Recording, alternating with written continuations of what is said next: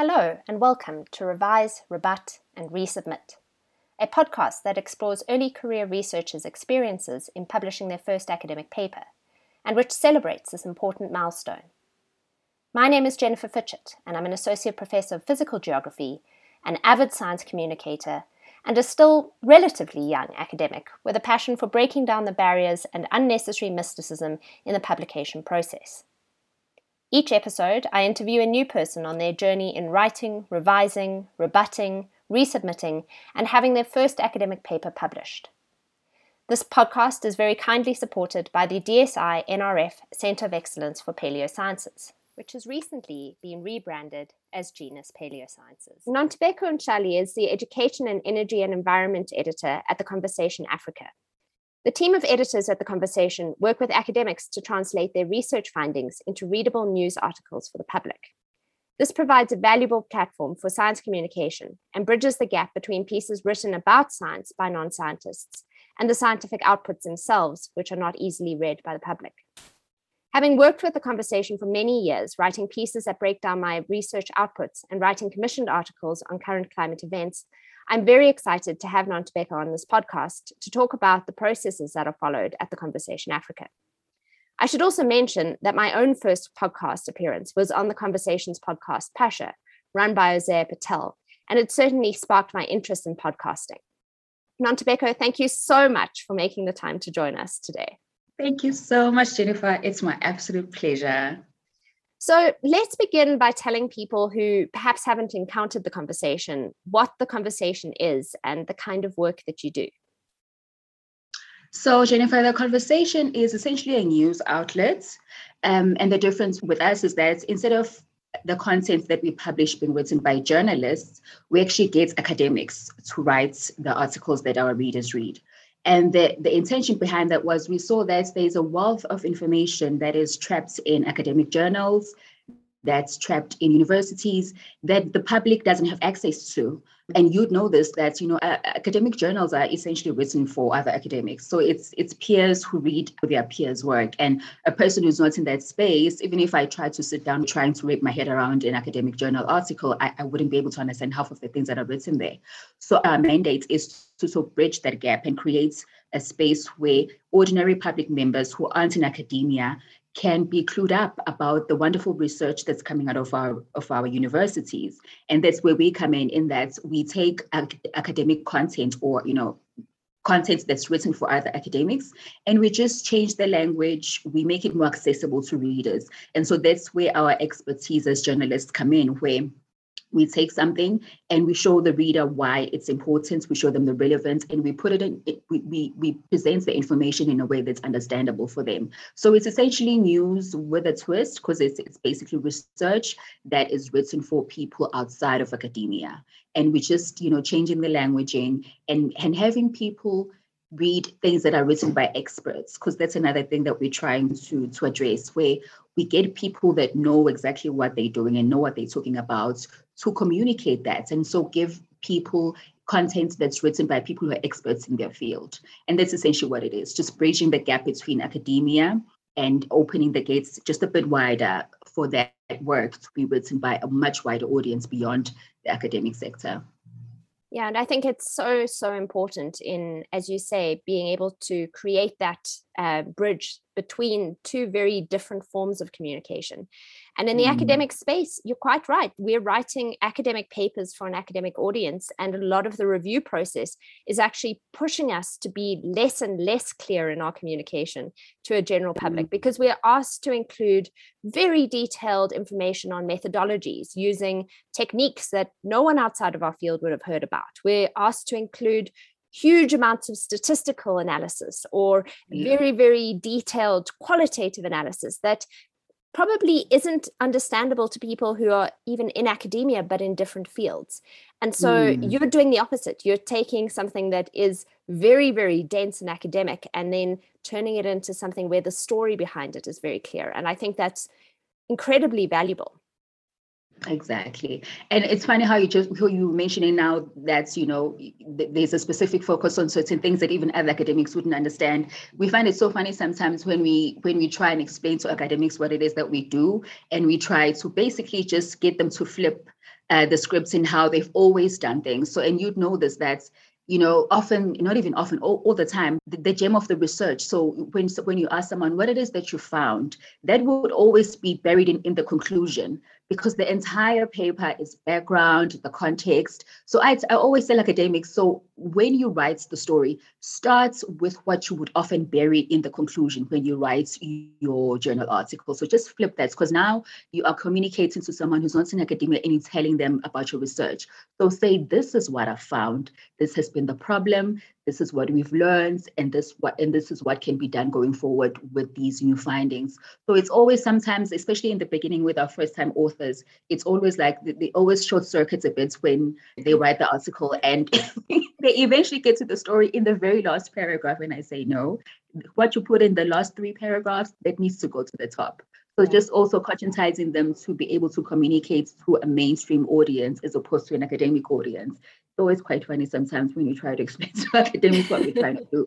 But once they get the hang of it and they enjoy the process and they see actually when they look at their numbers on their dashboards, because we, we also have dashboards for academics as well as the institutions that they're affiliated with. When they see their numbers going into the thousands, they always get shocked because you don't often get those numbers in a journal article. So it's no. always such fun to just watch their minds being blown about how it is that we can, you know, how their work can just go out there and be consumed by a whole lot more people than they would normally be used to. So it's always such fun to see that. Absolutely. And I think in academic work, we often don't even know what our readership is. We know what our number of citations are, but that's a very, very small proportion of the people reading it. And mm. it's a mm. very small proportion of the people who are engaging with it. Our citation counts are only through formal sources. And I know, for example, how many sources I cited in my master's or my PhD. And those are people who are real life people reading the work and, and we don't notice yeah. it. And I think you're right. It's really important for us to start to look at different types of metrics around academic performance and academic reach and understand mm-hmm. that the work that mm. we do is not just to tick a box that we've published our two units a year or uh, that we've got an H index of whatever or a total number of citations, but where is it making an impact and what is that impact? And that's far more about the general public than it is about the insular community in our particular academic field. Exactly, exactly, Jennifer. And speaking of that, speaking of the impacts, now there's there is now a, an acceptance, if I can put it that way, that community involvement is important when it comes to you know academic work that's being produced.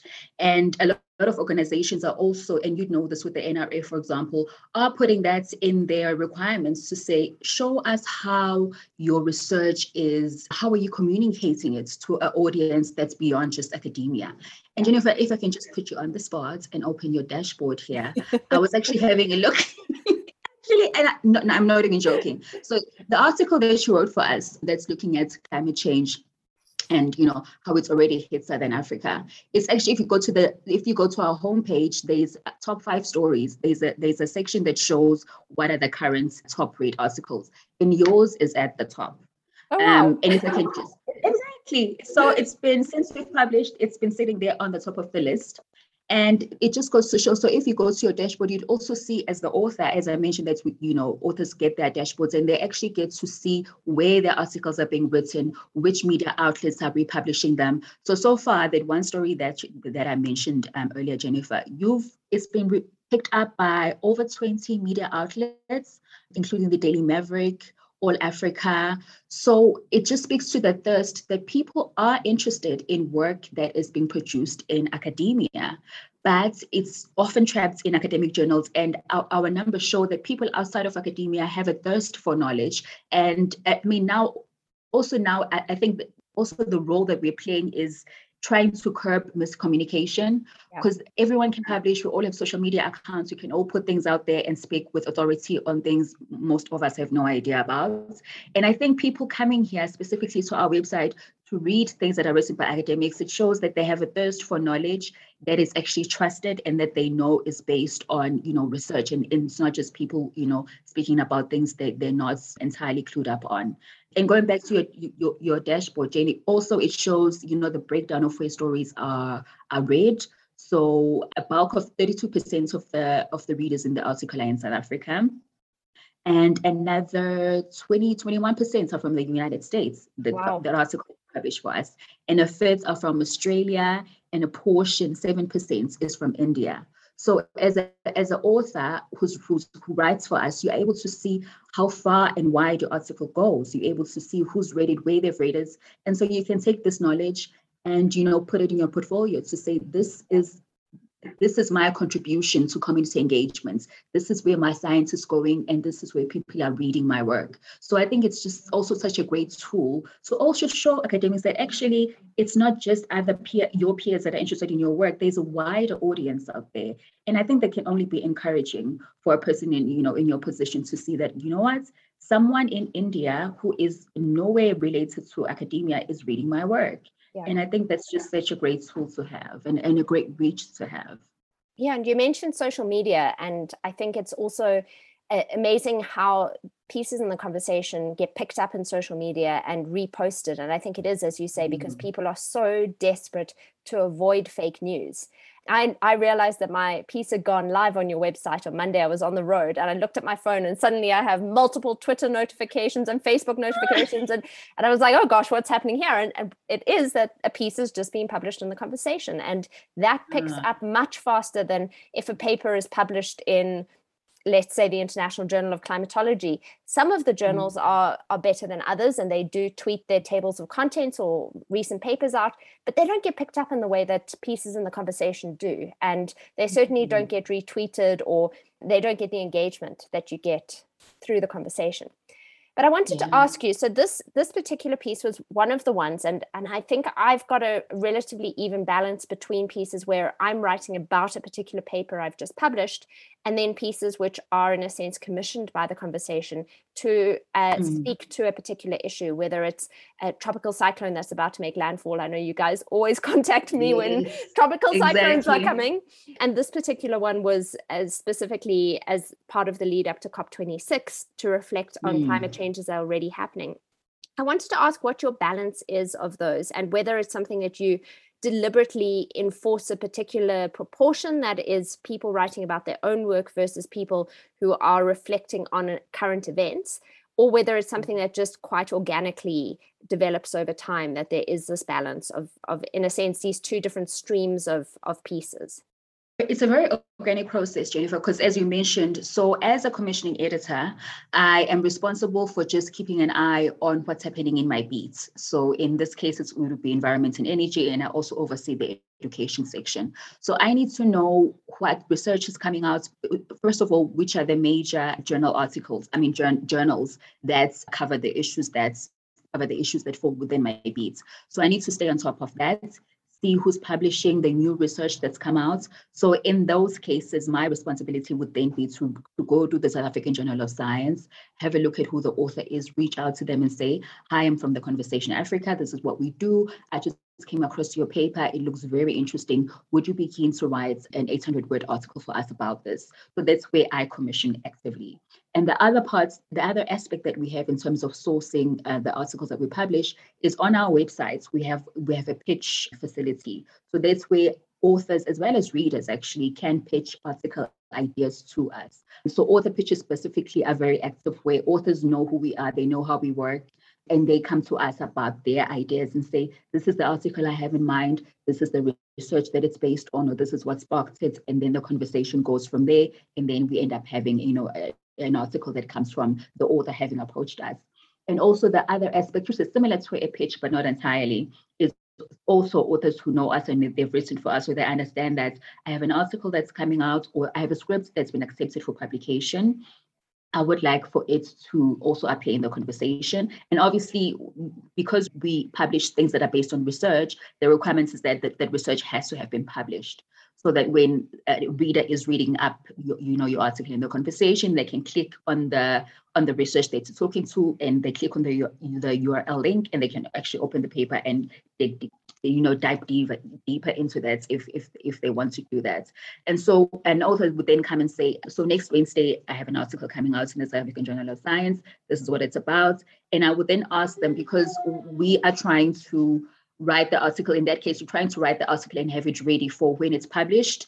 It also then would go live on our website. So we'd work on a draft. I would ask the author for a, a you know a, a, copy of the paper and assure them that you know it'll, it'll only be used for editing purposes internally. It won't be reproduced in any way. And authors are kind of understanding about this because both of us are trying to you know write and you know work on an article that'll be out there as soon as the research goes live. And so we work in that way where we work on articles and we bank them and wait for the for, for them to be published.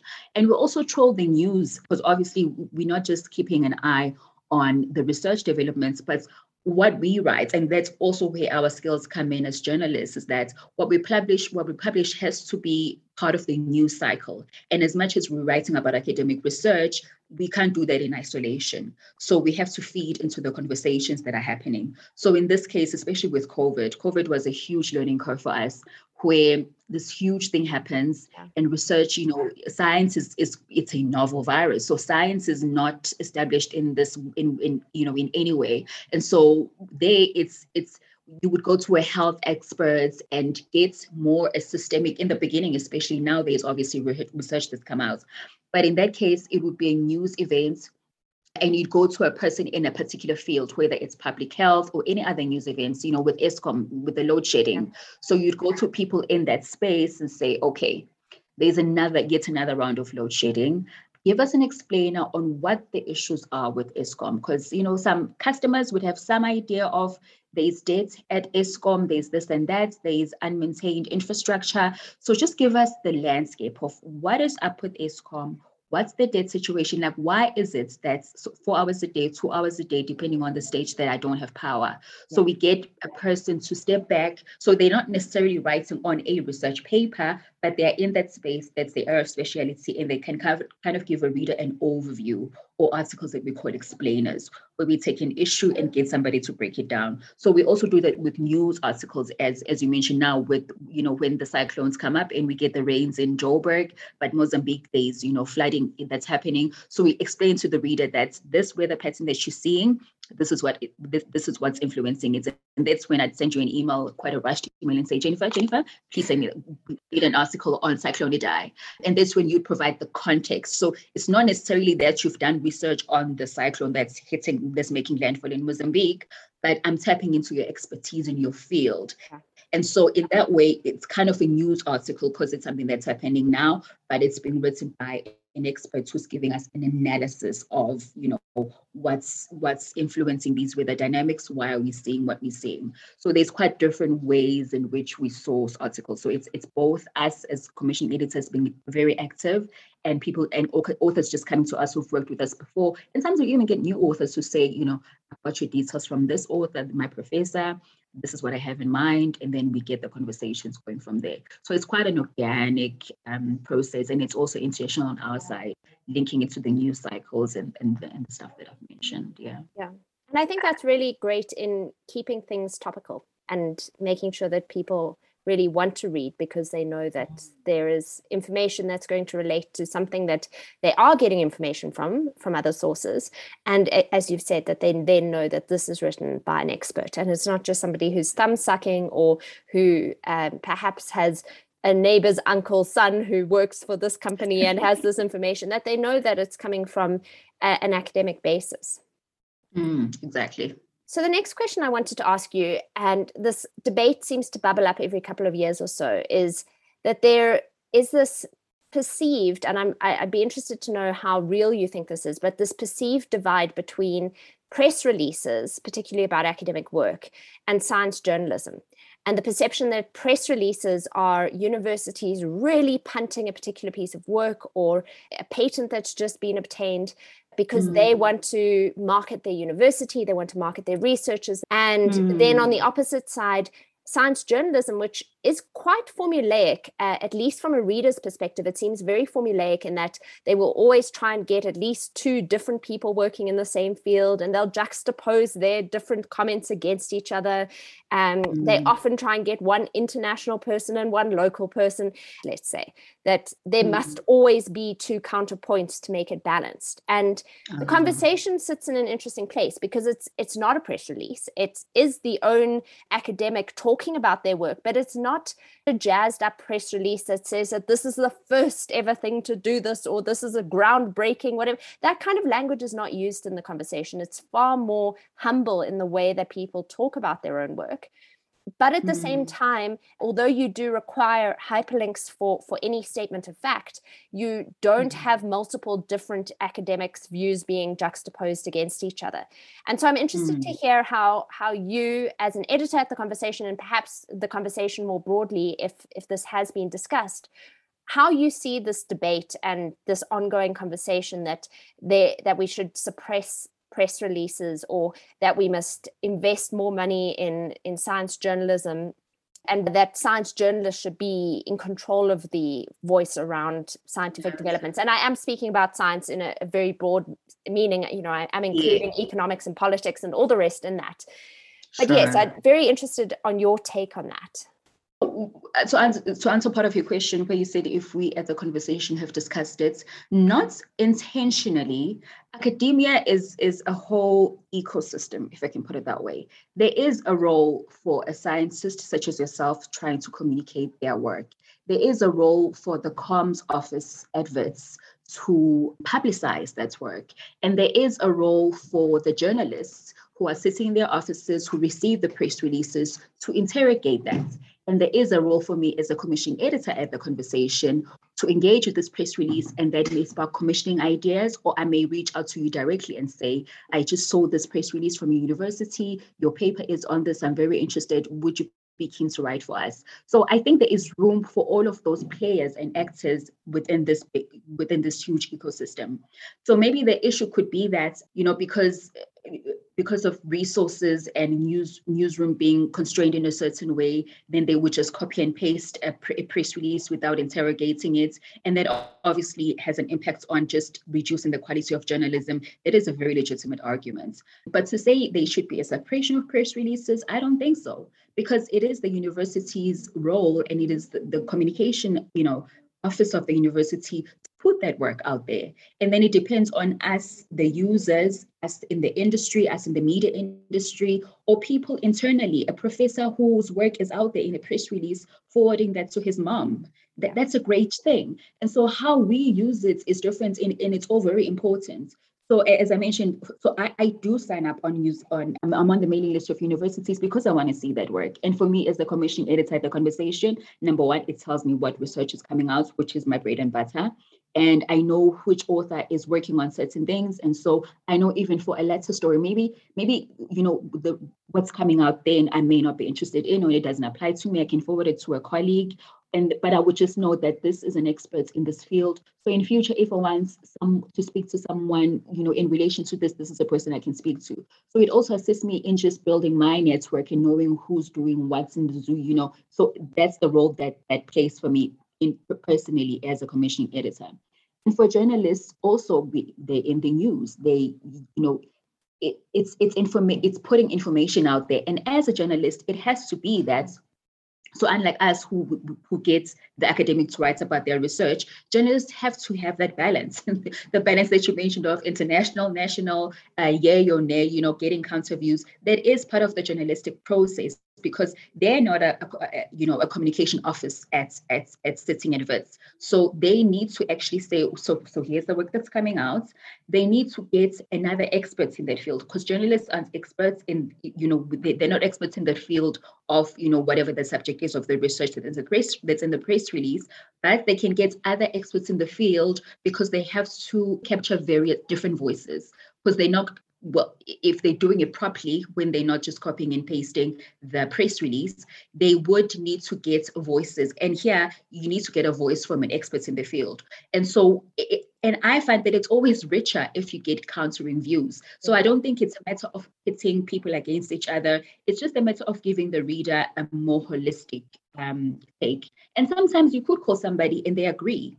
Um, and sometimes you call somebody and they don't agree. So I think the more voices you have, and the more different they are, it just makes for a richer read for the reader who doesn't know this and says, Oh, I never considered this. And then they read another view that says, Oh, okay, so this is what this other person thinks. So I think those differing views are not to you know create conflicts. I think it's just to diversify voices, which as on, on the journalistic fronts, that is what needs to be done. Because it would be odd if you just write an article where it's everyone agrees, not that people should fight, but you want to, you know, you want to portray different voices and give people a, a more holistic view of what the various issues are. So I think there's just there's value in press releases, there's value in journalism in the way that they do it, where they get different views, and there's value in what we do, which is science communication, which is just getting the work that would be trapped in a press release, that would be trapped in university, that would be trapped in a journal to put it out there for readers. And how we approach it as the conversation where we've got different voices. And we've we've had this before where and also would write for us based on their research. And we would put that, that you know, in, in the style that we write, you'd see that, you know, author says, I did, I conducted this research and this is what I found. And I'd get an academic calling me and saying, I want to respond to Jennifer's article. I, I don't think she's correct. I think, you know, and then they want to present a counter view. So I would tell them that we don't do counter views like that. So if you want to present another view, please share with me the research that your view is based on. Yeah. And if that's the case, then we can write an article based on your research that would then provide a different view to what Jennifer has written. So it won't be like I'm responding to so and so, and this is what I think. I'd say come with the research. What is your view based on? Give me the research, and you and I can work on an article that is based on research. And in that article, you know, as they write, they can say that, you know, earlier on other, other, other academics have this particular view and then they can link your article so that we can put that in the context but we can't have an article that's premised on just saying no i disagree. Yeah. you disagree based on what? Show me the research and then we can work from there. So that is how in the conversation we we provide room for the different views to come out. It's it's just that the core um the requirement is that it has to be based on research. We we're not writing opinion pieces here. Yes, we disagree what is it informed by? Let's work on that. Give me the facts, give me the journal article that this is based on, and I can happily work with you on that one. Yeah, you've said two things that are really critical to having good engagement between academics. The one being how you frame it. And as you said, not pitting people against each other, but showing a diversity of viewpoints. And then, secondly, very importantly, that people have to have done research and on that particular topic. And as exactly. you say, if tropical cyclone Idai is making landfall tomorrow, obviously no one has done research on tropical cyclone Idai at that point. But there exactly. are a lot of people who've done research on tropical cyclones in the Southwest Indian Ocean. And mm. I think that mm. perhaps is some of the some of the time where, particularly from ac- the academic side, uh, it, issues start to arise in the more traditional science journalism, where you do have a local expert who is working on that particular region. And mm. there are mm. many other local experts who are also working on that region because it is local to them. And you then get a counter view from somebody who's sitting overseas who probably does work on tropical cyclones. So they might not just be a sort of generalist climatologist who actually focuses on the polar jet stream or they focus on tornadoes or something. But it may well be hmm. somebody who works on tropical cyclones, but they haven't been following the dynamics in that region. And so when those viewpoints are juxtaposed without asking the question, have you actually done research in this region and can you show it to yep. me?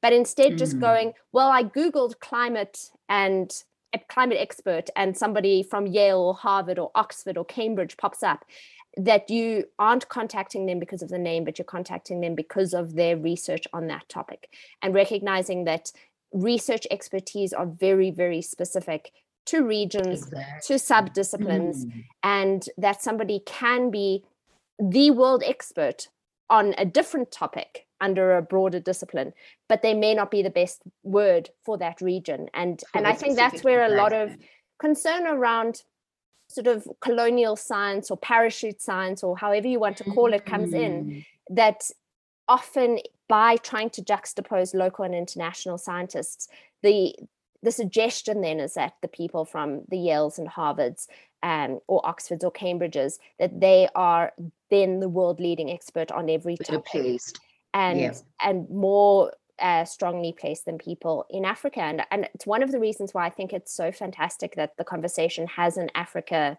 chapter to it, mm-hmm. because it really is giving voice to a huge number of academics from Africa who, as you say, are producing brilliant research, but is being trapped behind journals and journal paywalls and trapped within university mm-hmm. seminars. And we need to elevate those voices of, of African scholars and make sure that they are being given an equal platform to be able to share their research and share their positions on current events that relate to exactly. the research that they've been doing. Hmm. And that's the, and that's the other thing with us is that obviously when we when we launched the Conversation Africa leg, it was based at in Joburg, but we are as well as so it was a Joburg was the main office, and then we have an office in, in Nigeria, in Lagos, as well as in, in Nairobi in Kenya, and we have a commissioning editor in Ghana, in Senegal. So we also understand that even within the broader African context, there are certain centers that are stronger than others, and so we try. We also trying to have a Pan African outlook. So we where we're not just commissioning from Southern Africa or not just commissioning in a certain part of the continent, but just getting all those views out there.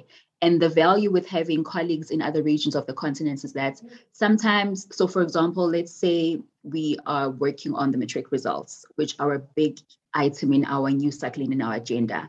But having somebody in Nigeria write about the education context here would be different. So now, at least that we have offices elsewhere, they you know we have commissioning editors based in that environment who are from that part of the world and who would who would edit and just have a grasp have a have a more nuanced take, a more nuanced take on issues that someone in another country, still on the continent, but you know, in another country is sitting. So I think also that's just having having a local presence eh, on in the broader African, you know, uh, continent, having a local presence in the different regions also allows for that rich mixture of getting local, getting things in the region that are edited and commissioned and communicated by people in that region also just gives us a very rich take of getting a more holistic view of things on the continents. Because I, sitting in Joburg, as much as I can look up someone who's based at the, you know, at Eton University in Nairobi, it'll be quite different than having someone in Nairobi, you know, commissioning on that specific thing. So I think that's also the, um, you know, the plus on our side, and that's we have quite a broad presence in various parts of the continent, and that just also speaks to our intention with unearthing African and not just, you know, based in a certain part of the continent, but unearthing, you know, the richness that's actually present in all parts of the continent. Yeah, absolutely. So I have two more questions and they're very closely related. The first one mm-hmm. is that the name of this podcast is Revise, Rebut, and Resubmit. And we've spoken a lot with interviewees about the process of engaging with a reviewer, usually somebody who is anonymous, and how mm-hmm. to deal with the comments that they give. And in your case, you're not anonymous. They know who you are mm. as the commissioning editor. They've got the history button, so you can actually see which editor has edited which sentences of yours and how they've exactly. moved them around. And so, I, my first of two questions is how, on the whole, are academics' responses to you? And I'm sure it changes from the first piece they write with you to then when they're more regular authors.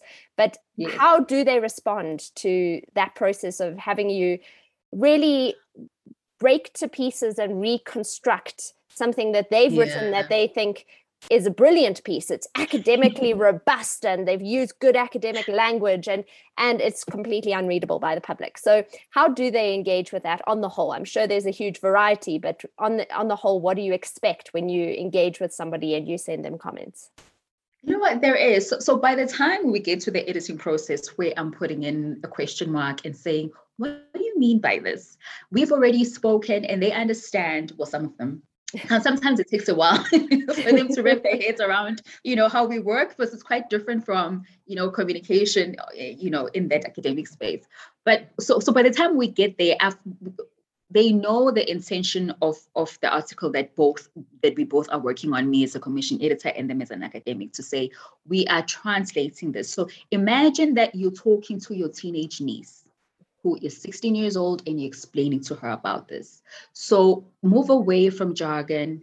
I often we often have this this line that i put in the uh, that i put in brackets when when we're editing and say explain this to a non-specialist audience because academics as experts in their field they have their own lingo that their own peers understand and you have your own acronyms which we always argue that acronyms only familiar to people in that field. So break that down. So by the time we're editing we've communicated that this is where we stand this is what we're trying to do. And some of them do take it um, if, if something is impenetrable, I'm going to every single sentence is going to have a question mark, it's going to have a comment. And so I always let them know that this is so readers understand. I'm not like just slaughtering your copy, you know, just for fun. It's so people that read it who aren't in your field would understand. So we really do try to drive that the, the point home. So by the time we're editing, they kind of understand what it is that's behind our questions, our suggestions, me taking in the paragraph that you put right at the bottom and putting it on the top. So by the time that we get there, they, they kind of understand what the point is. And they t- they're very open to just, you know, explaining it. Because I always say we are talking to people who are not in your field, who are very interested in what's happening. So explain it to them. And so I find that if if they if if I as the commission editor am very upfront about that, they play along with it. Sometimes people who who not and sometimes if they missed that for some reason in, in the beginning of our conversations and they get like you know they get a bit of a, a minor a minor stroke when they see when they see the copy and all the questions that we have. And sometimes it's worth calling. Sometimes an email doesn't work and sometimes they call it. Because i remember one author who said okay i see your your queries tell me who's going to read this. What is who's your target yeah. audience? And and then i realized okay i actually I, I, should have mentioned this before. This is the conversation that you know i should you know i didn't explain it before. And when i explained it to him and said you know it's for people outside that you know people outside academia da, da, da, he actually he was like okay i understand. And so when he read again my edits because at first he was just unhappy to say this is not my writing style. And he was saying my sentences were too short because we, we we really tried to make the writing succinct and to the point. So one sentence, one point. Don't mm, yeah. you know string a lot of ideas in one exactly. So when I explained to him what, what was behind me making the sentences shorter, which he argued was not his writing style, he was like, you know what? Now that you've explained it, I get it now. I understand, and you know, we, we, we went with it that way. So it's it's always different. And some people that are just not. Some people would take us editing them in a way that would make them accessible, they, they take it as if we're dumbifying, we, we're dumbing down their research. And we always say, we are simplifying the language. We're not simplifying your brilliant research. We're not simplifying your findings. We're not, we're not you know, dumbing down the, the, the, work that you've done. We're just simplifying the language, communicate to an audience that isn't in academia. And because a lot of them have written for, you know, they're used to that way of writing, it's a struggle sometimes. But once they wrap their heads around it, it's a very easy ride from there going forward. Yeah. So then my second question ties in very closely. As a journalist, before you worked at the conversation, I'm sure bylines were incredibly important to you. And mm. so it's curious to me, you put a tremendous amount of work into each and every piece in editing it. And probably takes you more work than it would have taken you to just write a piece yourself as a journalist and so why why has the conversation taken the stance of the piece being in the name of the academic instead of reflecting the co-production of this piece of this news piece written by mm. both the academic and the editor? Well the fact is that jennifer it's written by the academic. As much as i've edited it and you know we've given our inputs and you know this that we can't publish something unless the editor i mean sorry unless the academic has clicked on the approve button because it's their byline. So essentially it is their article. I, we just the editors we're there to just polish it up chop it up put it back again w- with your you know with with the academics participation in the process because you know our our editing process is very collab- uh, collaborative. So essentially it is the academics work. It is their byline that goes in there I joined the conversation in 2018, and by then the Africa, the, the conversation Africa was launched in 2015. And so by then, I, I do recall an, a colleague, Natasha, actually mentioning that the, the, the wisest stance, I stand to be corrected here, that it's because there was a suggestion that it should be put at the bottom of the article who the editor was. And then they were just like, you know what, actually the author, the, the author is academic. So it's it's their article, it's their byline. We're just here to polish it up and make it accessible. So it's not about us. We're just putting in the work to break down those barriers in terms of making knowledge, you know, democratizing knowledge. That's that, you know, that's the term that we use. So it's not about us in this, in this. We editors, we're not, we're not writing. Yeah, we we, we edit the piece, we're not writing. It's, it's not our baby. It's the author's baby. we just polish it up and make the baby cute and just you know and we put it out there so yeah it's really not about us so and having been a journalist it's it's different because I'd hate to work on something and my editor edits it and then it's their byline that goes there. It's not. It's my work. So as much as they assisted and edited and asked questions and made it better, their role is to edit. They, they didn't write it. So here the glory goes to the author because it's, it's their work. And so it's their byline, their picture. I'm just in the background making sure that the full stops are in the correct place and putting in pictures in there and making it presentable. But the, the work is the academics' work, and that's what goes out there. That's why it should go out there under their name. It's their baby. Well, having worked with you, I know you do a whole lot more than putting the full stops in the right place and adding the pictures. And it really is a very magnanimous position to have, particularly because mm-hmm. you are still working in, in the journalistic space and bylines are important. And I know it really differs between different fields in academia, but in the sciences that I work in, we are very inclusive in our authorship lists. We very seldom single author any work. And we are mm-hmm. also very quick to acknowledge people in their various roles in the acknowledgement sections of papers. And I, I know that's very different. There are fields where people do predominantly solo author their work, where those mm-hmm. acknowledgement mm. sections are only things that they're contractually required to acknowledge, such as funding sources. But for example, I would, if I had an editor who helped me with the language on an academic paper, I would acknowledge them in the acknowledgements.